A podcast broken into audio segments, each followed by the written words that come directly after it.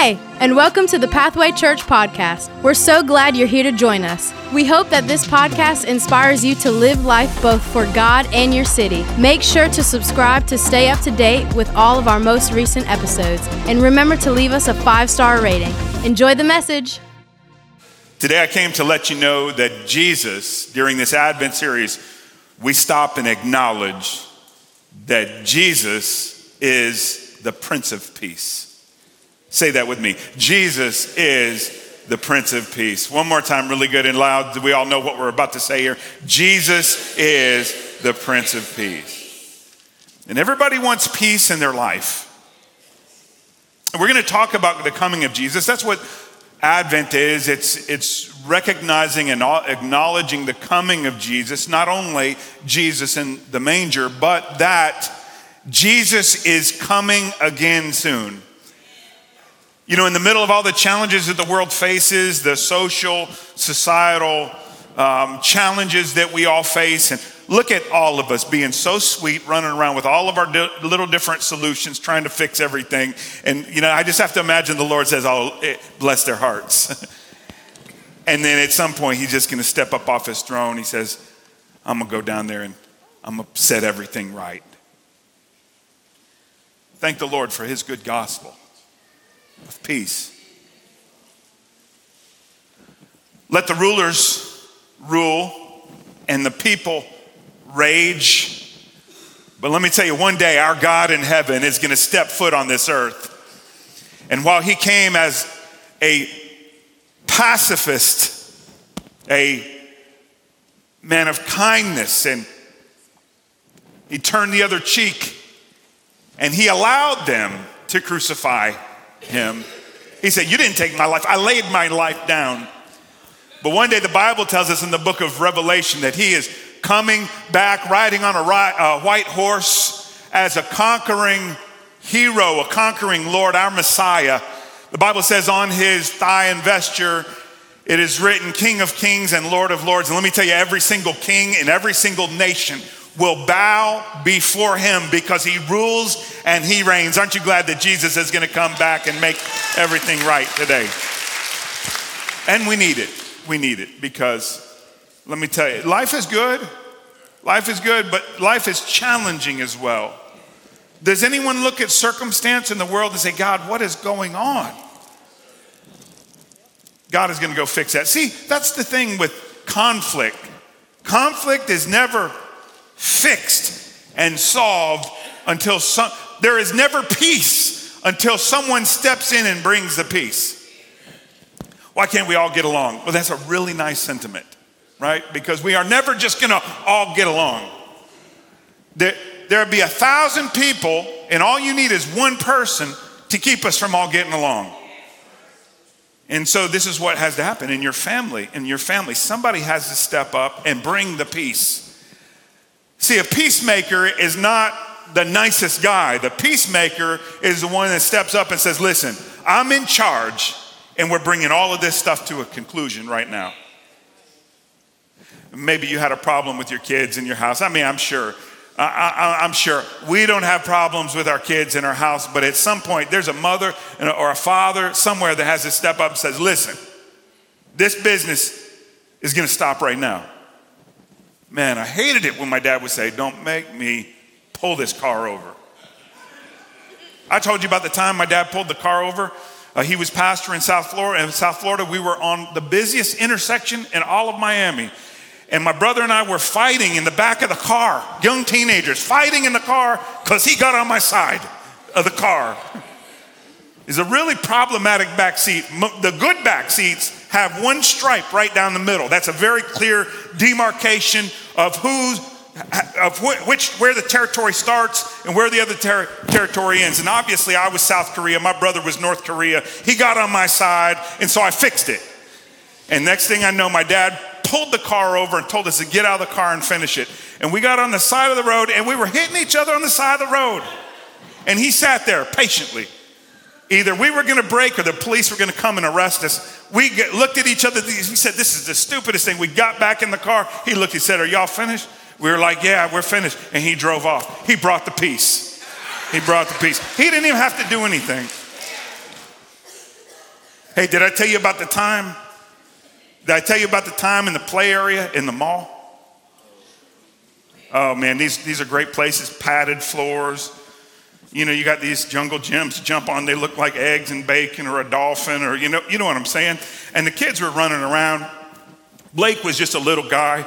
He, he, he couldn't even walk, but he could crawl, so we'd let him run loose. And McKenna was in there looking sweet, and Courtney was running, you know, controlling everything. And then there's this other family. There are multiple families. I mean, it was like a pack of kids in there, you know. And uh, there's this kid that was bigger than everybody else, just picking on people. And I looked over, and this guy had little baby Blake by the head, lifting him up off the ground. I thought, what's going on? I looked at Courtney, she's just kind of watching it. Courtney, if you're watching, come on, baby, what was that about? and I looked over the dad sitting right next to me. He's watching the whole thing, and I'm like, Courtney, come here. So I called Courtney over. I said, baby, don't ever let anybody mess with your brother or sister.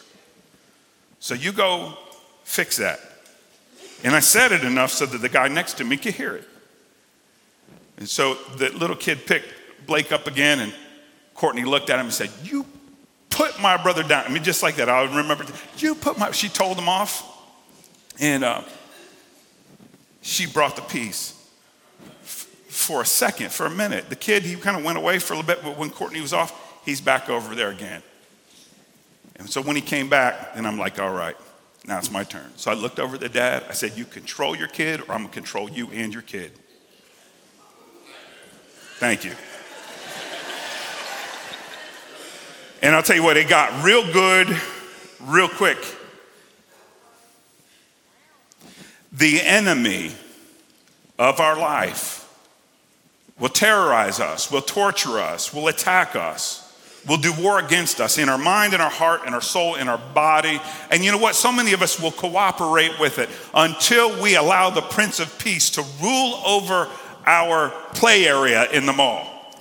Unless we allow the Prince of Peace to bring order. See, peace is not brought when someone says, you know, I'm going to put the fla- a flower in the end of a gun. Peace comes when the biggest, baddest peacemaker shows up to bring the peace. And let me tell you, there is nobody bigger and there is nobody badder than our Almighty God. And we declare at Christmas, how's that for a Christmas message? At Christmas, He rules and He reigns over not just my life, not just your life, but over everything in this world.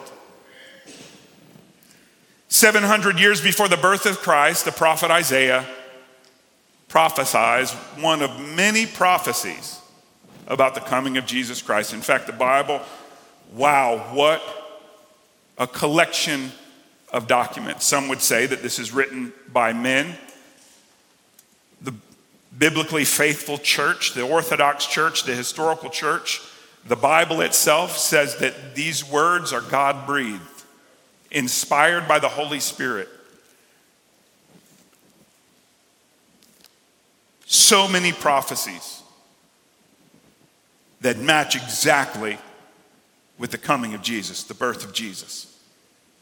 It, mathematically, it's almost impossible. It's the, the possibility of one man fulfilling all of those prophecies has to make even the greatest skeptic stop and say, wow, this is an extraordinary man, an extraordinary moment in history. Let me read this prophecy to you in Isaiah chapter 9, verses 6 and 7. Isaiah, the prophet, is a prophet to the southern kingdom of Israel.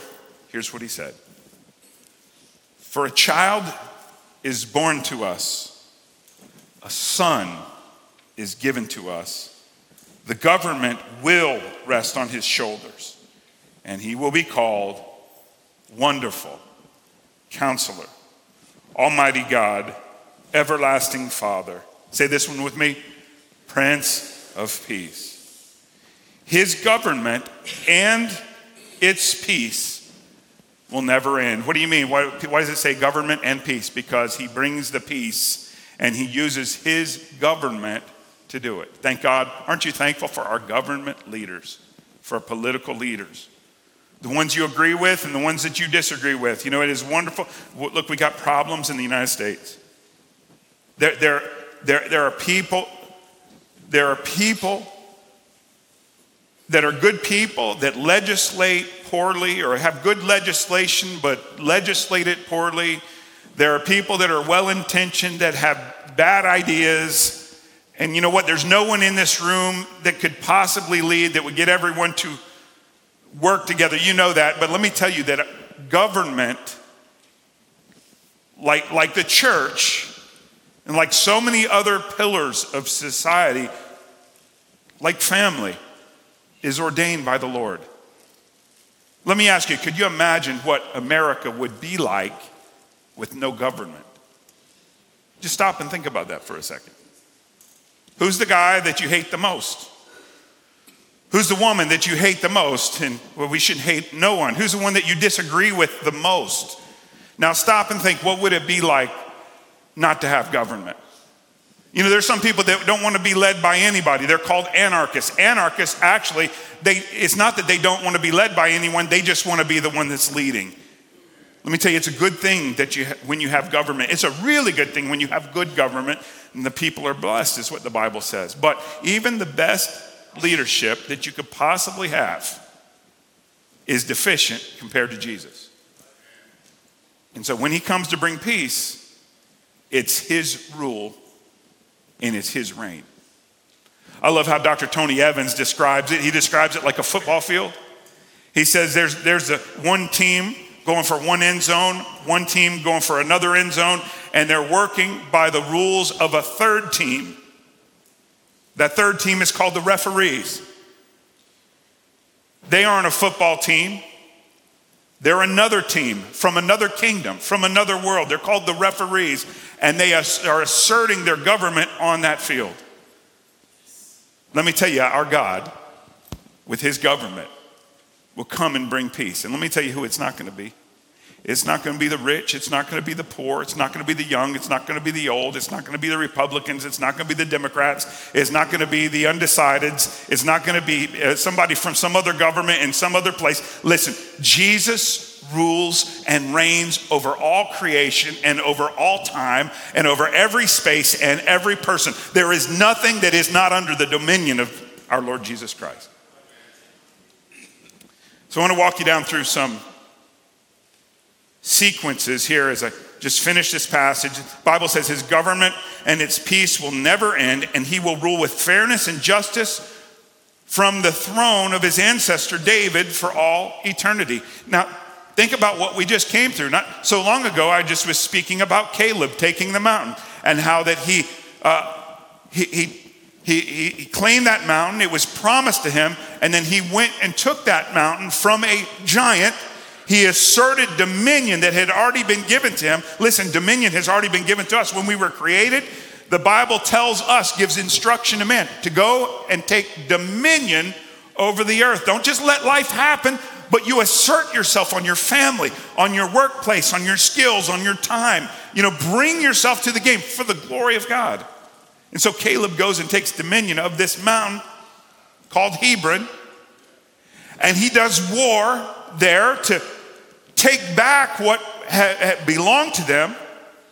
And then this would become the place that David would sit up his, set up his throne for seven and a half years. And then, right here in this prophecy, written by another person at another time, scripture says that he will rule with fairness and justice from the throne of his ancestor David for all eternity. God organizes all of history in preparation for this man, Jesus, who will set up his rule and his reign. Now, it wasn't Mount Hebron that Jesus ruled on, at, you know, he, he, he, he was crucified at Golgotha.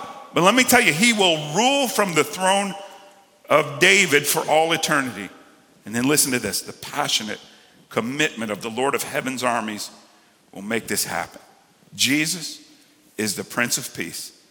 And there's no stock market, there's no prison, there's no rule, not even nature, not even gravity, not even conspiracy, not even coalitions, not even cancel culture, not even a school not a mayor or president. There is no one on earth that can stop what's coming. And, and this is the thing about Advent. Yes, Christmas is about a baby that was born, but Christmas is also about a cross that killed that baby who had done miracles, turned the water into wine, and raised the dead. For all those things, he was put on trial and placed on that cross. Christmas, listen, without the crucifixion, there would be no shedding of blood. Without the shedding of blood, there would be no forgiveness of sin. And, and you know, if it hadn't been for the resurrection, the sacrifice, it would just have been another man. But Jesus could not be contained by a grave. He resurrected. He was seen by many witnesses, including witnesses who had denied him, that would go on to die for him after they saw the resurrection. He appeared to some 500 witnesses, and he ascended, and they watched him as he was rising. And then they were told, Why do you stand here gazing into the heaven? Get busy. Get busy. Pathway Church, God is bringing peace through his son Jesus and we are his brothers and sisters, adopted into the same family of God that Jesus is the only begotten Son of. We are the family of God. He is being, bringing peace, and he is using us today. Aren't you thankful today? So I want you to think about us like this just for a second. God's kingdom will rule, and right now we are ambassadors. This place is an embassy of God's kingdom. And so this is a little taste of heaven, but at some point it's not going to be just a little taste, but we're going to get the whole enchilada. We're going to get the whole thing. God is going to come and set everything right. Have you been abused? Have you been hurt? Have you been mistreated? Welcome to the family because there's nothing you faced that Jesus didn't face himself. He comes to bring peace. So let me give you a sequence of truths today about the Prince of Peace. Number one, Jesus is the Prince of Peace. Number two, when Jesus was born, he came, when he, at Advent, when Jesus was born, at the incarnation, when Jesus was born, as he grew, Luke 2:52 says that Jesus grew in wisdom and in stature and increased in favor.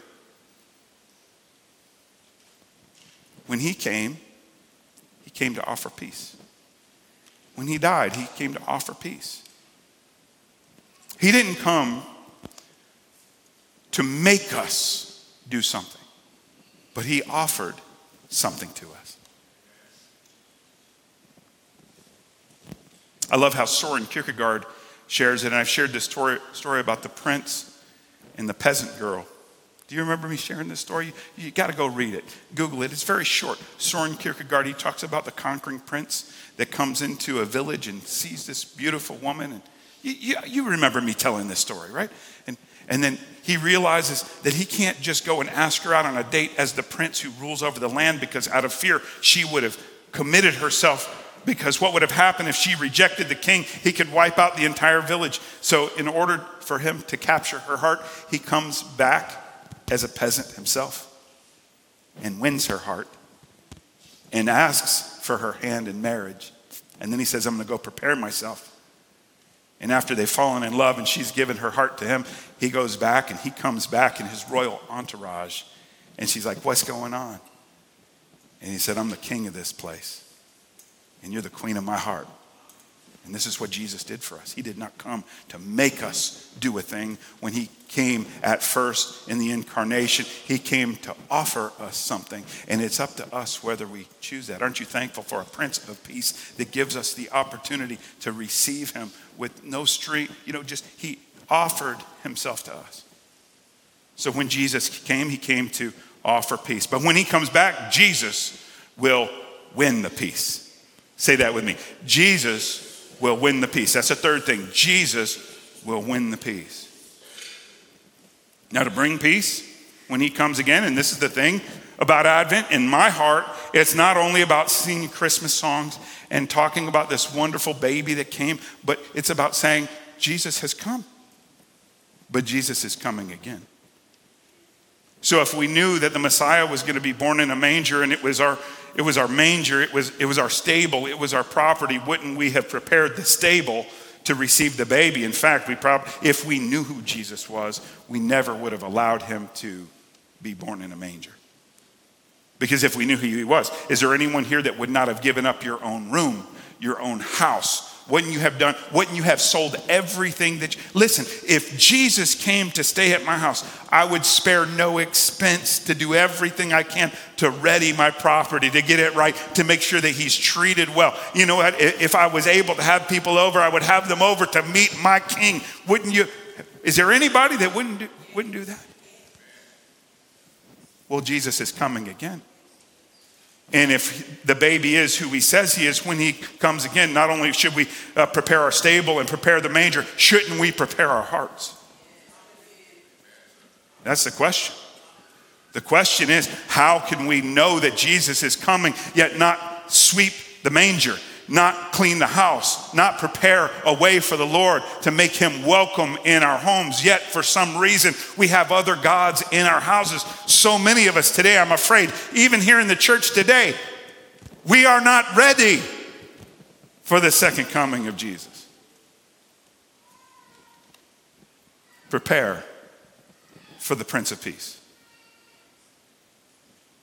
South Haven campus, prepare for the Prince of Peace.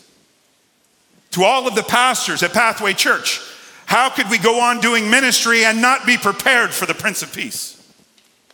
Mothers and fathers, how could we see the Prince of Peace and not do everything that we can to ready ourselves and ready our children for the Prince of Peace who one day is coming to set everything right? And how dare we talk about how he's going to set things right and we don't even see ourselves as the object of the things that will be set right. It's not only the things that we have issue with, but it's ourself and anything in us that opposes God. Let me tell you, God is an enemy of those things and he wants to make them right. My prayer is that we would clean our house. Our prayer is that we would invite God in our house and the Holy Spirit into our home and our family so that He would bring healing and revival and restore, restoration and renewal to us. God, won't you save us? Won't you heal us? Won't you cleanse us? Won't you forgive us so that when you come, we would be ready for your coming? Is there anybody here today says, Pastor, you're talking to me. I want to be ready for Jesus when He comes. When he comes, he's going to come again to win the peace. The fourth sequence in this sequence of truth, the fourth truth is that he conquers, or that, that when he brings peace, Jesus conquers everything that asserts lordship over his creation. Now, I don't like to cause conflict. But let me tell you, in that play area, that was my baby boy and those were my kids. And you know, if I saw abuse and I said nothing about abuse, if it was your children or some other tr- stranger's children, but especially if it was my child and I was too weak of a man to step up and do the right thing by my children, something's wrong. It was nothing for me to step up. And let me tell you, it will be nothing for God to step up and set at liberty those things that are captive. And I'm talking about your life and my life and our neighbors' lives. You know what? He has already provided for that in the atonement. So, how can we sit here and allow abuse to go on in our lives, spiritual abuse? Uh, uh, how can we allow other gods to come and oppose the working of God and just sit? Listen, God is going to depose every other king and every kingdom that asserts rule over God's people. He conquers because he rules and reigns over everything and everywhere. And if he was afraid to deal with an issue, he's not really God. I know that we've made Jesus out to be soft. And listen, he is kind and compassionate. He's moved. He's moved. He is a tender God. He's tender, but he's very strong. And that's what makes him so good. You know, some people are tender because they're weak. And that's their only tool, that's their only option. But our God is strong. He sits on the throne. He doesn't ask, He rules. He asks for our hearts now, but He will have His worship.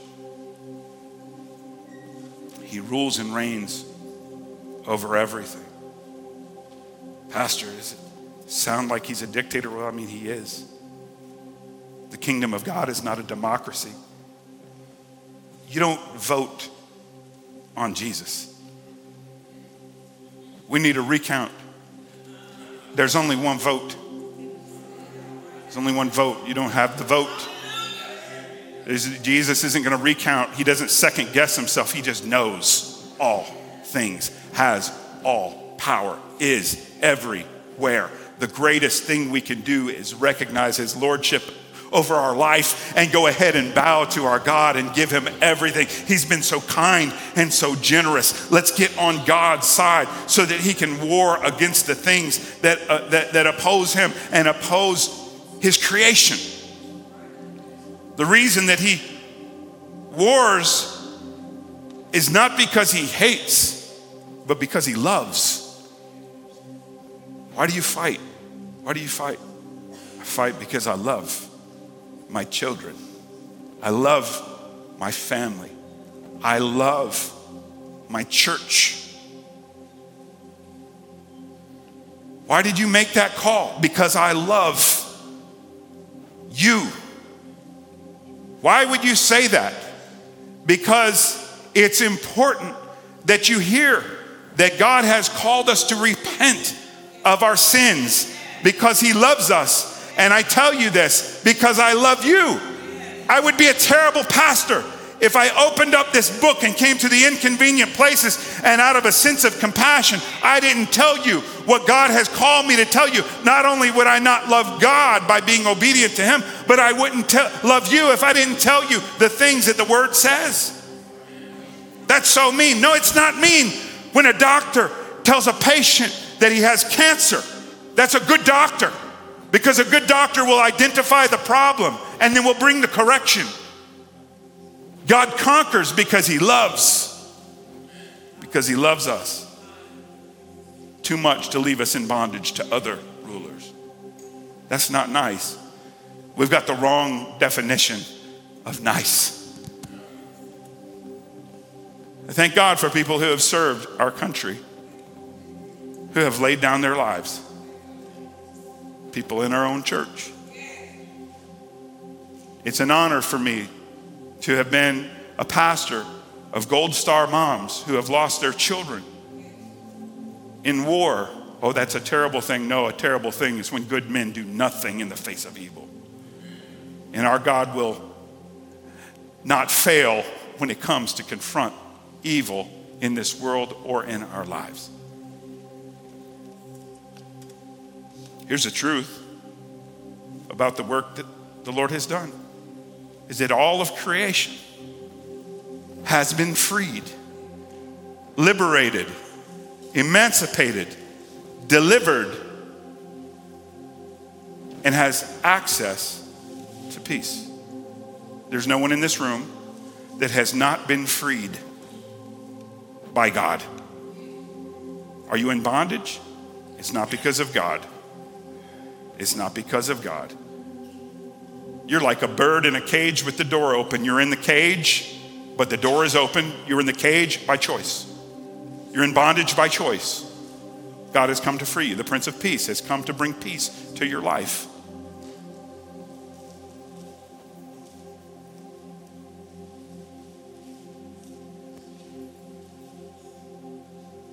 Peace. Freedom over death. Freedom over hell. Freedom over the grave freedom over addiction,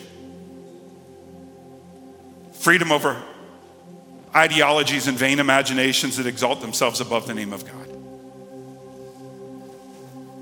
freedom from self, freedom from abuse, freedom from hurt, freedom from sickness, freedom from death. What is the thing that terrorizes you? You have freedom and peace from it in the Lord Jesus Christ. Yet we seek something other than peace. We seek to be our own God. We seek to have rule over our own life. This is what C.S. Lewis calls hell to rule over ourselves. Let me just share some of the things that C.S. Lewis, who was, you know, he was a friend of Tolkien, author of Lord of the Rings. C.S. Lewis writes the Chronicles of Narnia. He also writes Mere Christianity. So many, he's a great theologian. Deep thinkers, men of the word. Here's what he says about hell. He says, There is no doctrine which I would more willingly, willingly remove from Christianity than the doctrine of hell, if it lay in my power. But it has the support of Scripture and especially of our Lord's own words. It has always been held by the Christian church and it has the support of reason. He says, I willingly believe that the damned are, in one sense, successful. Successful rebels to the end. And that, listen to this, that the doors are locked. The doors of hell are locked from the inside. Why would God send good people to hell? Oh, people have chosen that. He says the choice of every lost soul can be expressed in the words better to reign in hell than serve in heaven. There's always something they insist on keeping, even at the price of misery. He says, A man who was merely a man and said that sort of thing, said the sort of things that Jesus said would not be a great moral teacher. He would either be a lunatic on a level with the man who says he is a poached egg or else he would be the devil of hell. You must make your choice. Either this man was and is the Son of God, or else a madman or something worse. You can shut him up for a fool, you can spit at him and kill him as a demon, or you can fall at his feet and call him the Lord and God. But let us not come to any come with any patronizing nonsense about his being a great human teacher. He has not left that open to us. In the long run, he says, the answer to all those who object to the doctrine of hell is itself a question what are you asking God to do? To wipe out their past sins and at all costs to give them a fresh start, smoothing over every difficulty and offering every miraculous help? But He has done so on Calvary. To forgive them, they will not be forgiven. To leave them alone, alas, I am afraid that is what He does. God has come to give us peace. The question is will he, we receive the peace that He has already offered. Are you thankful for God today? Can we just bless the Prince of Peace who has come to the God life? I want to pray for you today. And so, if all over all of our campuses today, you'd bow your heads with me right now. We prepare at Advent for the coming of Jesus. And I'm giving you the opportunity today to Allow the Prince of Peace to rule and reign in your life, to take control. There is no preparation for Christmas if it does not include the Lordship of Jesus Christ. We hope you've been blessed by this week's podcast. Make sure to subscribe to stay up to date with all of our most recent episodes and visit pathwaychurch.us/give. We'll see you next week.